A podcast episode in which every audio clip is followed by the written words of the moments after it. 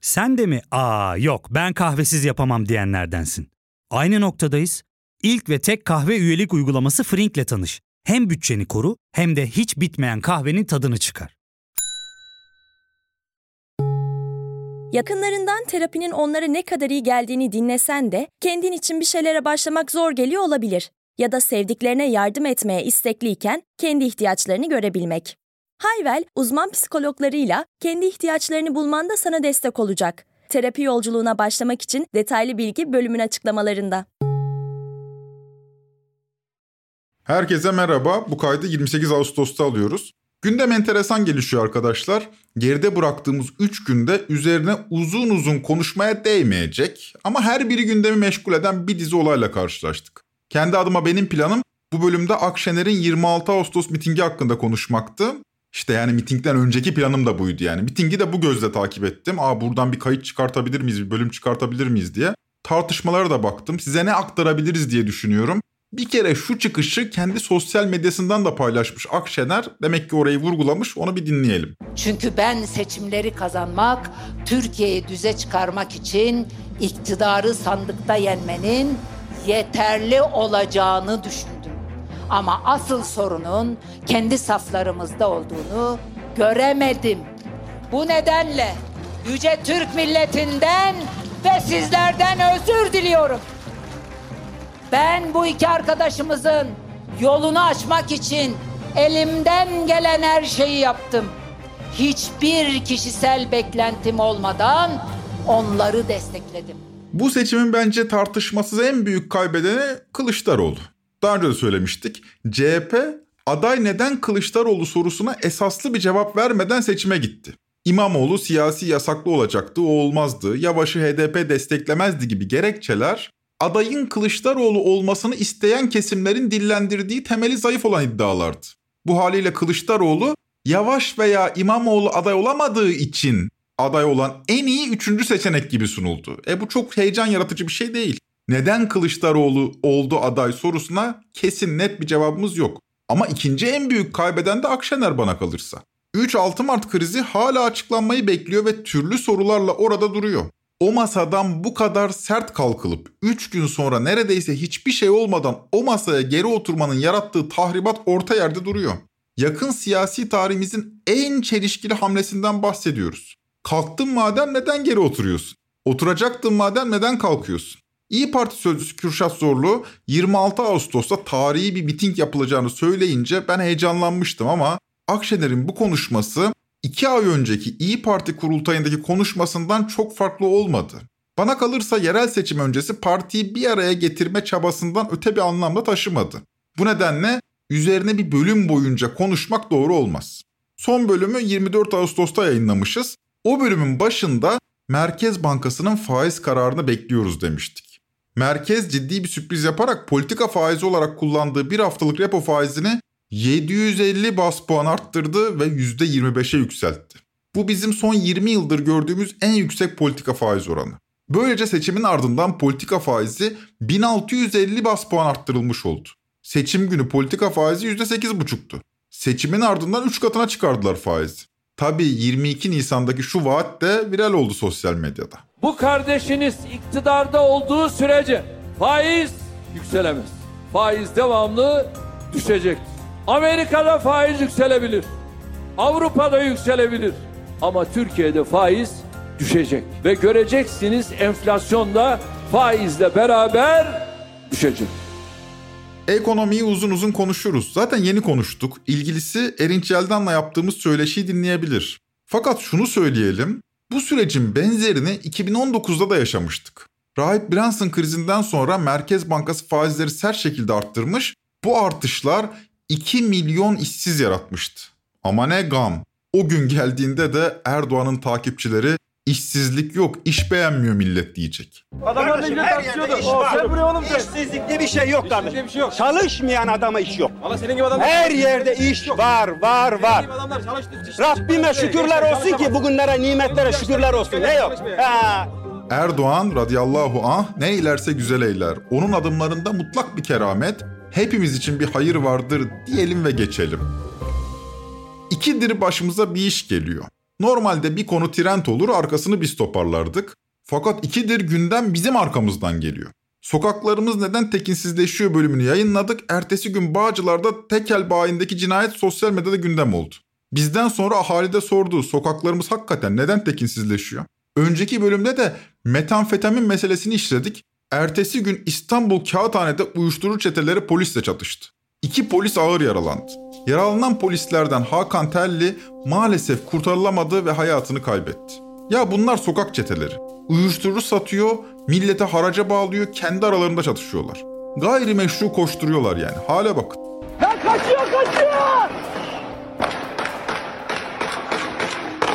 İstanbul'un Kağıthane ilçesinde uyuşturucu baskınla giden bir polisi şehit edip bir polisi de yaralayanların Anucur çetesi üyesi oldukları ortaya çıktı. Anucur çetesi geçtiğimiz aylarda rakip çete Gündoğmuş'ta yaşadıkları çatışmayla gündeme gelmişti. O çatışmada seken kurşunlarla vurulan Kur'an kursu hocası Ramazan Arslan dahil iki kişi hayatını kaybetmişti. Her iki çeteden 25 kişi gözaltına alınmıştı. Evlerde yapılan aramalarda bir Kalaşnikov, 10 tabanca, uyuşturucu ve mermi ele geçirilmişti. Bu çete yani Acunur çetesi üyeleri PKK taraftarıymış.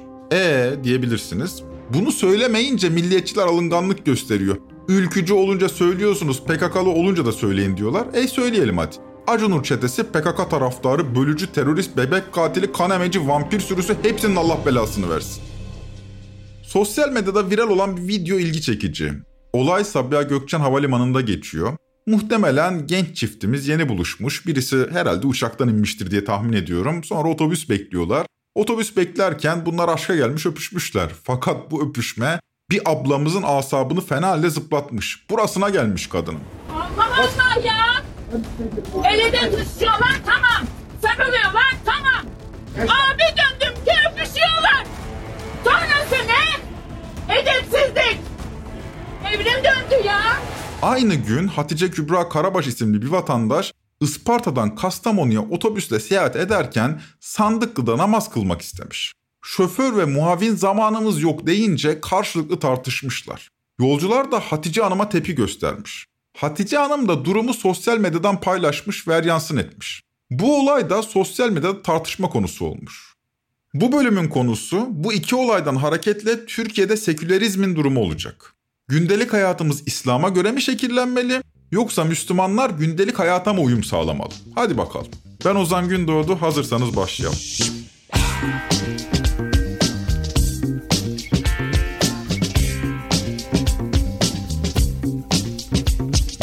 Türkiye'de din ile gündelik hayatın uyumu oldum olası tartışma konusu ola geldi. Cumhuriyet kurulduğunda bir tarım ülkesiydik ve sanayileşmeyi, kentleşmeyi ve modernleşmeyi amaç edinmiştik. %90'ımız köyde yaşardı. Bugün Osmanlı torunlarıyız diye böbürleniriz de Anadolu köylüleriydik biz. Osmanlı da Anadolu'dan ziyade bir Balkan devletiydi. Gerçekten de artık imkanlar daha elverişli. Balkanları gezdikçe görüyorsunuz. Yozgat'ta, Erzurum'da, Sivas'ta olmayan büyük yapılar Balkanların her yerinde. Celal Şengör'ün şu tespiti de ilgi çekici açıkçası. Bakın Anadolu şunu unutuyor. Osmanlı bir Balkan devletiydi. Anadolu bir Osmanlı sömürgesiydi. Bakın bunu unutmayın. Anadolu bir Osmanlı sömürgesiydi. Ve Osmanlı'ya karşı ilk ayaklanmalar Anadolu'da başlamıştır. Osmanlı İmparatorluğu'nun merkezi, kalbi Balkanlardı. Fakat din ile kurduğu ilişki tarımsal üretime ve köy hayatına uyumlu olan bir toplum kent hayatına nasıl uyum sağlayacaktı? Daha doğrusu kent hayatına uyum sağlarken dine ne yapacaktı? Kendi zamanını kendi organize eden köylü, kendi nam ve hesabına çalışan köylü, kente geldiğinde mesai mevhumuyla tanışacak, emir altında çalışmaya başlayacak. Namaz, oruç, kurban, hac bunlar nasıl gerçekleştirilecek? Kılık kıyafette ayrı bir sorun alanı. Bu konu üzerine uzun uzun düşünme fırsatımız olmadı. Kervan yolda düzülür dedik ve haklıydık da yapacak başka bir şey de yoktu. Uygar dünyaya uyum sağlamak zorundaydık. Bunun da yolu sanayileşmeden geçiyordu. Fakat sanayileşme otomatik olarak kentleşme anlamına geliyordu. On binlerce köye yayılmış ahaliyi kentte bir arada nasıl yaşatacaktık? Böylece kente göçle birlikte çelişkiler yığını ile ortada kaldık. Bir modernleşme kriziydi yaşadığımız. Sadece din gibi düşünmeyin. Kadın erkek ilişkilerinden tutun da yeni tanıştığımız işçi patron ilişkilerine dek her alanda bir kriz dinamiği işleyecekti. Osmanlı'ya özenmek, o çağın insanı olmak aslında bir tür erkeklik krizine de işaret ediyordu. Banu Alkan da bu erkeklik krizini görmüş olacak ki Osmanlı Erkeği diye bir şarkısı var. Çok enteresan bence mesaj dolu.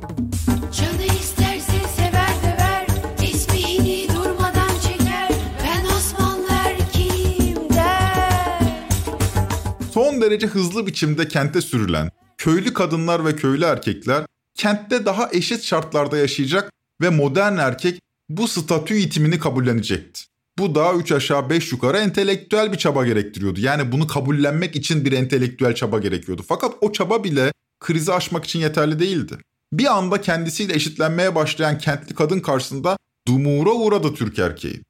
Flu TV'de karşılaştırmalı edebiyat profesörü Nevzat Kaya, Kürk mantolu Madonna'yı analiz ederken bu soruna değinmiş. Biz bu cinsiyet rolleri değişiminin 600-700 sene boyunca pişe pişe yavaş yavaş hazırlanmadık. Hala yitirilmiş cennete ağıt yakılıyor. Erkekler ve erkeklik kendini bu topraklarda inanılmaz biçimde yabancılaştı. Filmlerde, edebiyatta en büyük sorunların başında bu geliyor. Erkekliğin krizi. Türkiye'de modernizm krizi bir erkeklik krizidir. Erkeklerin erklerini yitirme krizidir ve buna uyum sağlayamama, buna yabancılaşma krizidir.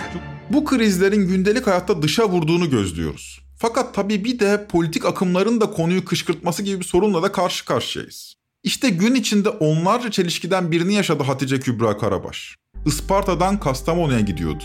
Otobüs 19.30'da yola çıktı ve 20.30 civarında Afyon'un Sandıklı terminalinde yolcu almak için durdu. Akşam ezanı okunalı bir saate yakın olmuştu. 20 dakika sonra Afyon terminale girecek ve yarım saat mola verilecekti. Fakat namaz vakti geçiyordu. O kadar vakti yoktu Hatice Hanım'ın. Sandıklı'da muavin bagajları toplarken yan tarafta çimlerde namaz kılmaya başladı. Onlarca kişi Hatice Kübra Hanım'ı bekledikçe öfkeleniyordu. Nitekim Hatice Hanım otobüse binince de öfkeli kalabalık tartışmaya başladı. Çelişkili bir durum.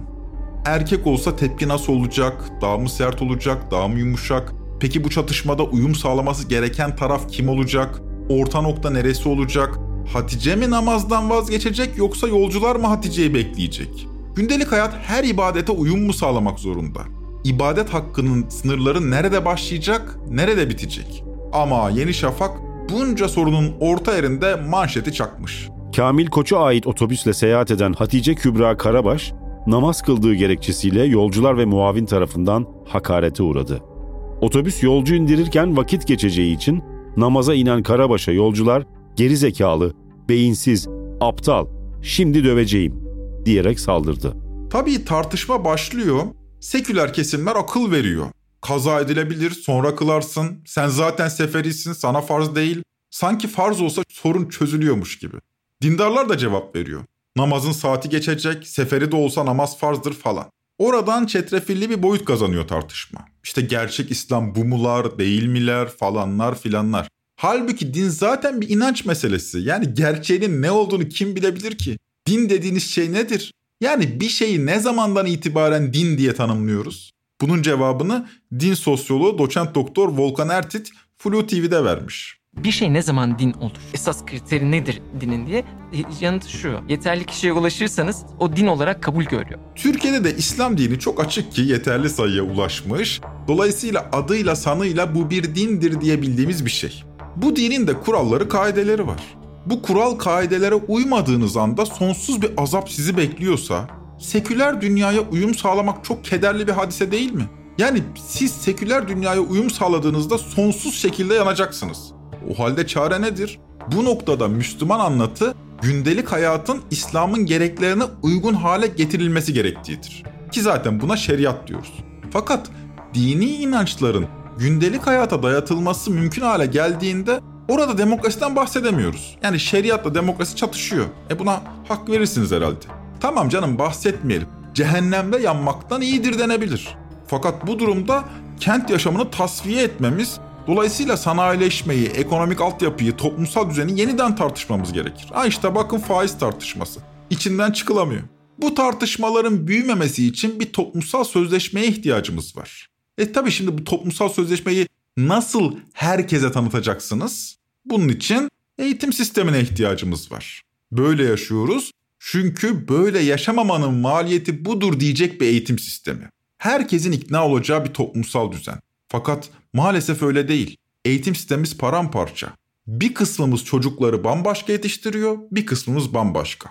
1999 yılında bir suikastle hayatına son verilen Profesör Ahmet Taner Kışlalı'ya kulak verelim. Her rejim kendi gereksinme duyduğu, kendi niteliklerine uygun insan yetiştirir. Eğitimin amacı budur. Komünist rejim komünist yetiştirir. Faşist rejim faşist. İşte İran'daki şeriatçı rejim ona uygun insan yetiştirir. Ama siz eğer demokratik bir rejim benimsemişsiniz, verdiğiniz eğitiminde demokrasinin altyapısını hazırlayacak bir eğitim olması gerekir. Siz bir elinizde iyi kötü bir layık eğitim verirken, öteki elinizde din devletinin gereklerine göre insanlar yetiştirmeye başlarsanız ne olur? İşte bizim karşılaştığımız olay olur. İki kuşağı kendi elinizde düşman hale getirmiş olursunuz. Eğitim sistemimiz kentleşme, modernleşme ve din çatışmasını aşmaya çabalamak bir yana daha da perçinliyor. Bir tarafta imam hatiplerde doğru düzenin şeriat olduğu anlatılıyor. Müslümansanız uyum sağlamamalısınız. Geri kalanlar size uyum sağlamak zorundalar deniyor. Diğer tarafta cemaat ve tarikatlar kendi müfredatlarına uygun insan yetiştiriyor. Fakat eğitim sistemindeki bu çelişkilerin tümü gündelik hayatın orta yerinde çatışmalara neden oluyor. Misal Merkez Bankası'nın faiz kararı demin dediğim gibi. Seçimden önce nas var nas denerek faize karşı savaş açılmış. Bu savaş sayesinde de dindar Müslüman kamuoyunun zihni manipüle edilmişti. Cemaatler ve tarikatlar da Erdoğan'ın radıyallahu anh arkasına dizilmişti. Seçim bitti, faizler üç katına çıktı. Cemaatlerden çıt çıkmıyor. Gazeteci İsmail Saymaz da bu durumu ele almış Sözcü televizyonunda. Çok sayıda insanın kalbine dokunmuş olacak ki konuşması viral olmuş. Bir dinleyelim. Haramdan kasıt sadece içki midir kardeş? Bu İslam'ın hükümleri arasında haram helal deyince faiz girmiyor mu ya? Hepiniz. Bu iktidara destek verdiniz hepiniz. Siz Allah'ın hükmünü aldınız. Seçimden seçime siyasi iktidara tahvil edin. Her seçimde destek açıklaması yaptınız. Dolar 26'ya vurmuş. Faiz gelmiş 25, enflasyon %60'ı dönüyor. Ee, İstanbul'da artık ev bulmak mümkün değil. İnsanlar kapılarda kalacaklar. Kardeşim İslam'ın buna dair bir hükmü yok mu? Var ve sen söylemiyorsun. Çünkü iktidarla karşı karşıya gelmek istemiyorsun.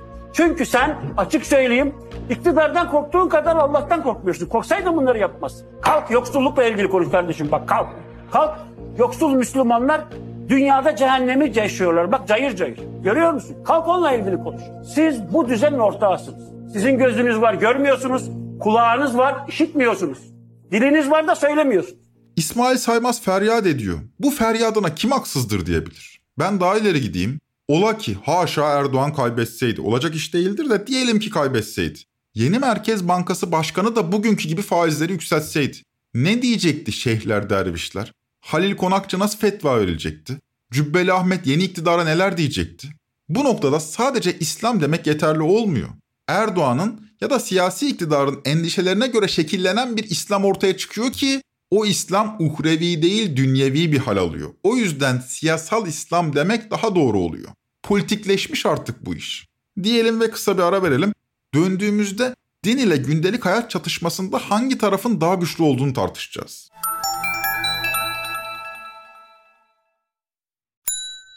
Ya fark ettin mi? Biz en çok kahveye para harcıyoruz. Yok abi, bundan sonra günde bir. Aa, sen Frink kullanmıyor musun? Nasıl yani? Yani kahvenden kısmına gerek yok. Frink'e üye olursan aylık sadece 1200 TL'ye istediğin çeşit kahveyi istediğin kadar içebilirsin. Günlük 40 TL'ye sınırsız kahve mi yani? Çok iyiymiş. Aynen. Hatta şu anda 200 TL'lik bir indirim kodu da var. E hadi hemen indirip üye ol da bu fırsatı kaçırma. Terapiye başlamak, içinden çıkamadığın döngüleri kırmak, bazı yanlış bulduğun kararlarını değiştirmek ve kendinle beraber daha huzurlu bir yaşam inşa etmek için atabileceğin en değerli adımlardan biri. Hayvel ile yoğun yaşam tempona uyum sağlayarak online terapi seanslarını takvimine göre ayarlayabilirsin. Bini aşkın uzmandan sana en uygun terapisti seçebilir, podb10 koduyla indirimden yararlanabilirsin. Detaylı bilgi açıklamalardaki bağlantıda. Nerede kaldık? Hangisi daha güçlüdür? İslam ya da çoğunluğu arkasına almış herhangi bir din mi yoksa gündelik hayat mı? Her halükarda ama her halükarda gündelik hayat dinden daha güçlüdür. Yani uyum sağlaması gereken dindir. Bak tuhaf bir şey söylüyor. Siz gündelik hayata uyum sağlamak yerine gündelik hayatın size uyum sağlamasını beklerseniz kaybedersiniz. Çünkü Türkiye toplumu kentlileşiyor ve kentlileştikçe İslam'ın geleneksel yorumu uygulanamaz hale geliyor. İlahiyatçı Profesör Mustafa Öztürk'ün konuşmasından küçük bir bölümü dinleyelim. Nasıl uygulayacağız Nisa suresi 25. ayeti? Allah kocaman bu kadar ayet indirmiş. Hür kadınla evlenemiyorsanız gidin cariye alın diye. Orada duruyor o ayet ve muhtemelen hatimle namaz kılarken de imam okuyor onu siz de dinliyorsunuz. 1923'te Atatürk Cumhuriyeti kurdu. Bizim köle pazarı Üsküdar'da İstanbul'da o zaman kapandı haberiniz var mı? Demeye çalıştığım budur. Şimdi kölelik yoktur zaten falan diyenler olabilir. Yani şimdi siz 7. yüzyıldan 20. yüzyıla kadar vardır diyenlerin dinindensiniz. Ondan sonra yoktur demeye başlamış. Yani 13 yüzyıl boyunca yanlış anlaşılmış şimdi doğru anlaşılıyor. Bunları geçelim. Bugün dindar Müslümanlara soralım. Köle pazarını yeniden açalım, kölelik meşru olsun diyelim. Dinde yeri de var. Ama eminim bizim Müslüman dindar ahalinin de vicdanı kaldırmaz bu durumu. Yani küçük marjinal bir azınlık ancak bu durumu kabullenebilir. Siz dinde yeri var diye köle pazarı kursanız ne olur biliyor musunuz? Ya ne olacak? Millet dinden çıkar. Ne biçim din bu der. Nitekim İslamcılık güç kazandıkça da olan tam da budur. Millet sekülerleşiyor. Siz de bir saha araştırmasının verilerini paylaşın. Araştırmayı yapan kurum Uluslararası İslam Araştırmaları Enstitüsü. Yani İslami bir kurum. Araştırmanın koordinatörü Marmara Üniversitesi'nden Doktor Zübeyir Nişancı. Başlığımız sayılarla Türkiye'de inanç ve dindarlık. Sonuçlara göre kırda yaşayanların %52'si namaz kılarken kentte yaşayanlarda bu oran %37'ye düşüyor. Bunun birçok nedeni olabilir ama başta başka bir nedeni var. Üretim araçlarıyla kurduğumuz ilişki buna müsait değil. Nasıl namaz kılsın adam? E çalışıyor, mesaisi var adamın. Bana neredesin diye sormayın. Dün işteydim. Bugün de işteyim. Yarın da işe gideceğim. E tamam çalışmayalım o halde. E o halde nasıl büyüyecek? Nasıl güçlü ve büyük Türkiye olacağız? Türkiye yüzyılı ne olacak? Köy yerinde isterse 5 vakte 5 daha kat öyle kıl namazını. Fakat kentte mümkün mü bu? Alın işte. Hatice Kübra Hanım sandıklı otogarında deniyor bu iş. Oluyor mu? E olmuyor. Kırdan kente böyle bir ayrım var. Bir de doğudan batıya gidelim. Orta Doğu Anadolu bölgesinde insanların %63'ü sık sık ya da her zaman namaz kılıyormuş. Ama sanayileşmiş Batı Marmara'ya geliyorsunuz, burada oran %23. Yaş gruplarına göre bakalım. 18-24 yaş arasında sık sık ya da her zaman namaz kılanların oranı %20. 65 yaş ve üstünde bu oran %68. Bizde ibadet emekli olunca başlayabiliyor ancak çünkü. Eğitim seviyesine bakalım. Oruç tutmak bizdeki en yaygın ibadettir. İnançlıyım diyen hemen herkes Ramazan ayında illaki oruç tutar. Ha bir gün tutar ha tüm Ramazan tutar ama popüler bir ibadettir kabul edersiniz. Üniversite mezunlarının %64'ü Ramazan'da sık sık ya da her zaman oruç tutuyormuş. İlkokul mezunlarında ise bu oran %84'e çıkıyor. Eğitim seviyesi arttıkça dini bağlılık azalıyor. Din bu gelişmeye uyum sağlamak zorunda. Aksi halde zaman içinde kaybeder. İslam dini eğitimli halk kitlelerini kapsayamaz. Onlarla tartışırsa kaybeden emin olun İslam'ın kendisi olur. İslam'ın kendisi derken mensup kaybeder yani Müslümanların sayısı azalır. Nitekim öyle oluyor. Ya şu hacı hoca takımına bir bakın. Kim inanır bunların anlattıklarına? Zır cahil olmak gerekir. Ya kim inanır şu şeylere mesela? Biz Tayyip Bey'i bir Müslüman olarak desteklemek zorundayız. Hatta ben buna diyorum ki Tayyip Bey'i desteklemek farzdır. Farz, farz. Farz. Evet, farzdır.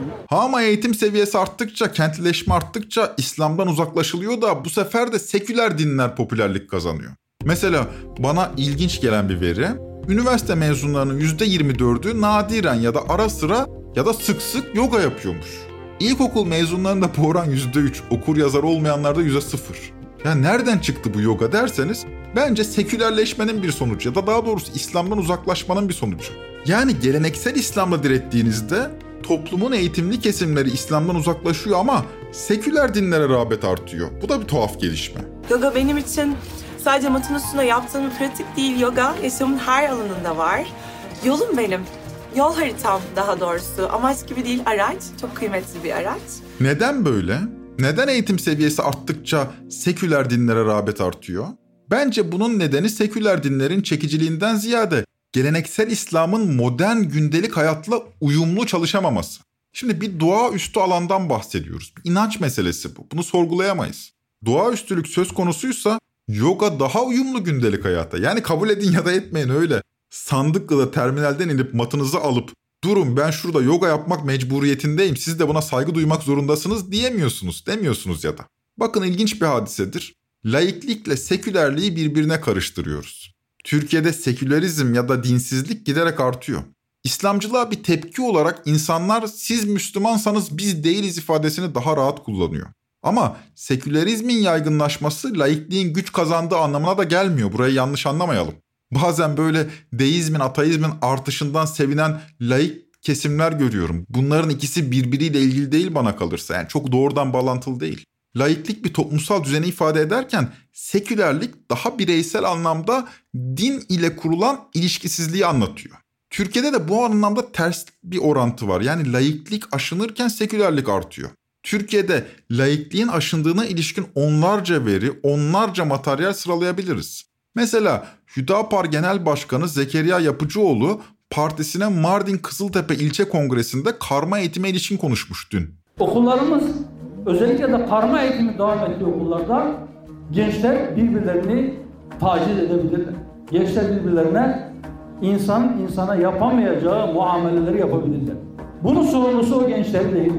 O gençleri eğitemeyen, onları o hale düşmeye adeta teşvik eden, zorlayan eğitim sistemimizdir. Mutlaka bu konuda çok ciddi önlemler almak zorundayız. Bizim tren topiği dinleyen çok sayıda muhafazakar Müslüman insanın olduğunu biliyorum. Ya Allah aşkına hadi diyelim ki karma eğitimin olmadığı kız okulları, erkek okulları açtık. Ya samimi olun. Müslüman kesimler de çocuklarını bu okullara göndermeye başladı. Ne olacak? Yani taciz, tecavüz azalacak mı? Yoksa artacak mı? 20'li yaşlarına kadar tek bir kız ya da erkekle sohbet etmemiş, karşı cinsin gözünün içine bakmayan asosyal bir gençlik daha mı dindar olacak?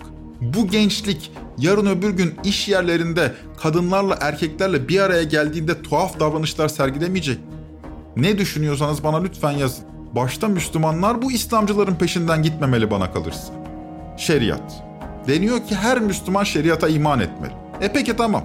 Hadi şeriat gelsin. Ama bizim sosyalistlerin sosyalizm hayaline benziyor bu iş. Hangi sosyalizm? Nasıl uygulanacak? Aynısı şeriat için de geçerli. Ne yapacağız? Şerri mahkemeler mi kurulsun? Kızlar erkekler ayrı okullarda mı okusun? Kırbaç cezası mı gelsin? Kölelik geri mi gelsin? Hilafet mi gelsin? Nedir yani şeriattan kastımız? Geleceğe ilişkin konuşsak emin olun sorunlarımızın çoğunu çözeceğiz.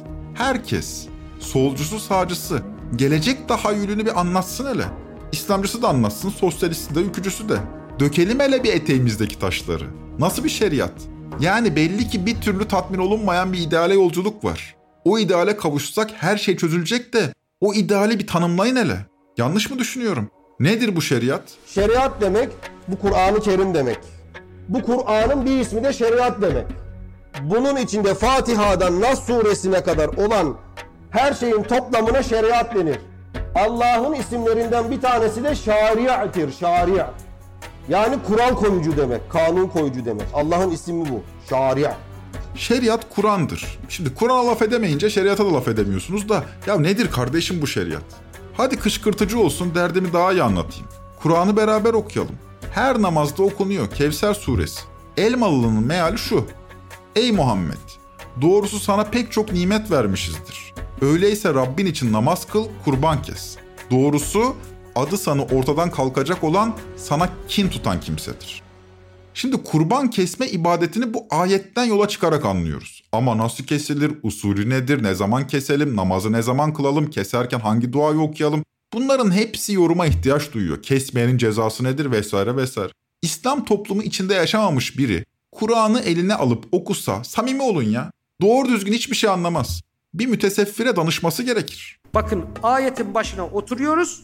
Aynı ayetten 3 kişi 3 ayrı sonuç çıkarabiliyor. Ama mesela bir kurban örneğini vereyim ben size. Kurban bayramı geldiğinde şuradaki Hazirun muhtemelen hiç ihtilaf yaşamadan sabah namazına gidiyor, kurbanla ortak oluyor. Son derece mükemmel bir uyum, insicam içinde kesiyor, konu komşuya dağıtıyor, bayramlaşıyor, çıkıp geliyor. En ufak bir pürüz çıkmıyor. Bu ittifakı neye borçlusunuz arkadaşlar? Kevser suresinin tefsirine mi borçlusunuz? Kevser suresi üzerinden biz kurban hükmünün ne olduğunu, nasıl kesileceğini öğrenirsek burada kaç yüz kişi var? 500. 500 tane kurban ritüeli çıkar. Bir kere Kevser suresinden kurban çıkar mı çıkmaz mı o ayrı bir mesele. Venhar'ın ne anlama geldiğinde daha anlaşamayız. Madde 1. Aynısını sosyalistlere de sormak gerekir. Kardeşim sosyalizmi savunuyorsunuz da nedir bu sosyalizm? Nasıl bir idealden bahsediyoruz? Kastım şu. Artık gelecek tasavvurlarımızı konuşmamız gerekiyor. 21. yüzyıldayız. Hem farklı bir dünyada hem de farklı bir Türkiye'de yaşıyoruz. Ama biz gelecek tahayyülümüzü konuşmak yerine geçmişle didişip duruyoruz. Tam da konumuza denk düşen bir çıkış Teoman'dan geldi. Teoman kendi vatanında Parya adlı bir şarkı bestelemiş. Henüz şarkıyı dinlemedik 29 Eylül'de yayınlanacakmış ama şimdiden tartışma koparmayı başardı. Şarkı Necip Fazıl Kısaküre'nin öz vatanında garipsin, öz vatanında parya ifadelerinden ilham almış. Tabii seküler kamp Teoman'a öfke kusuyor. Mesela Enver Aysever bu isimlerden. Necip Fazıl bir ekoldür. Yani oraya bakıp da siyasi boyutunu kenara koyarım. Böyle bir şey yok. Kumarda yediği paralar, her türlü alem vesaire, arkadan Menderes'e mektup yazmak, oradan para götürmek falan filan yaptığı işler bunlar. Teoman aklında bulunsun. Sen rock müzik yapıyorsun. Çoluğa çocuğa böyle öğüt verme. Rock müzik muhaliftir. Rock müzik itiraz eder, isyan eder, eyvallah etmez. Ve sevgili Teoman aklında bulunsun. Necip Fazıl senin olsun. Nazım Hikmet bizim. Bu mesele üzerine uzun uzun düşünmeye değer. Bugün bir sosyaliste düşen geçmişin çöplüğünü didiklemek mi yoksa gelecek vizyonunu tartışmak mı? 1950'li yılların Necip Fazıl Nazım Hikmet tartışmasını 70 yıl sonra 21. yüzyıla taşımak sizce mantıklı mı? Necip Fazıl'ı günahım kadar sevmem. Teoman'ı da dinledim o da sevmiyormuş. Ama adamın derdine bir kulak vermek lazım bence. Sevgili dostlar, uzun süredir dinliyorsanız beni biliyorsunuz. Üretenlerin yönetmesi gerektiğini düşünen dünyayı sınıf çatışmaları üzerinden okumaya çalışan bir gazeteciyim. Umudum eşitlik ve özgürlük mücadelesinin büyümesidir. Zaten seküler bir dünya görüşüm var. Teoman bu Necip Fazıl meselesine ilişkin Fatih Altaylı'ya konuşmuş. Açık konuşayım, söyledikleri benim duygu durumuma çok yakındır. Dünyada öyle şeyler oluyor ki sol aydın kavramı artık tamamen işlevini yitirmiş. Bo- içi boşalmış bir kavram oldu. İçi boşalmış bir kavram oldu. Sol aydın artık kendini büyük ihtimalle parya gibi hissediyordur.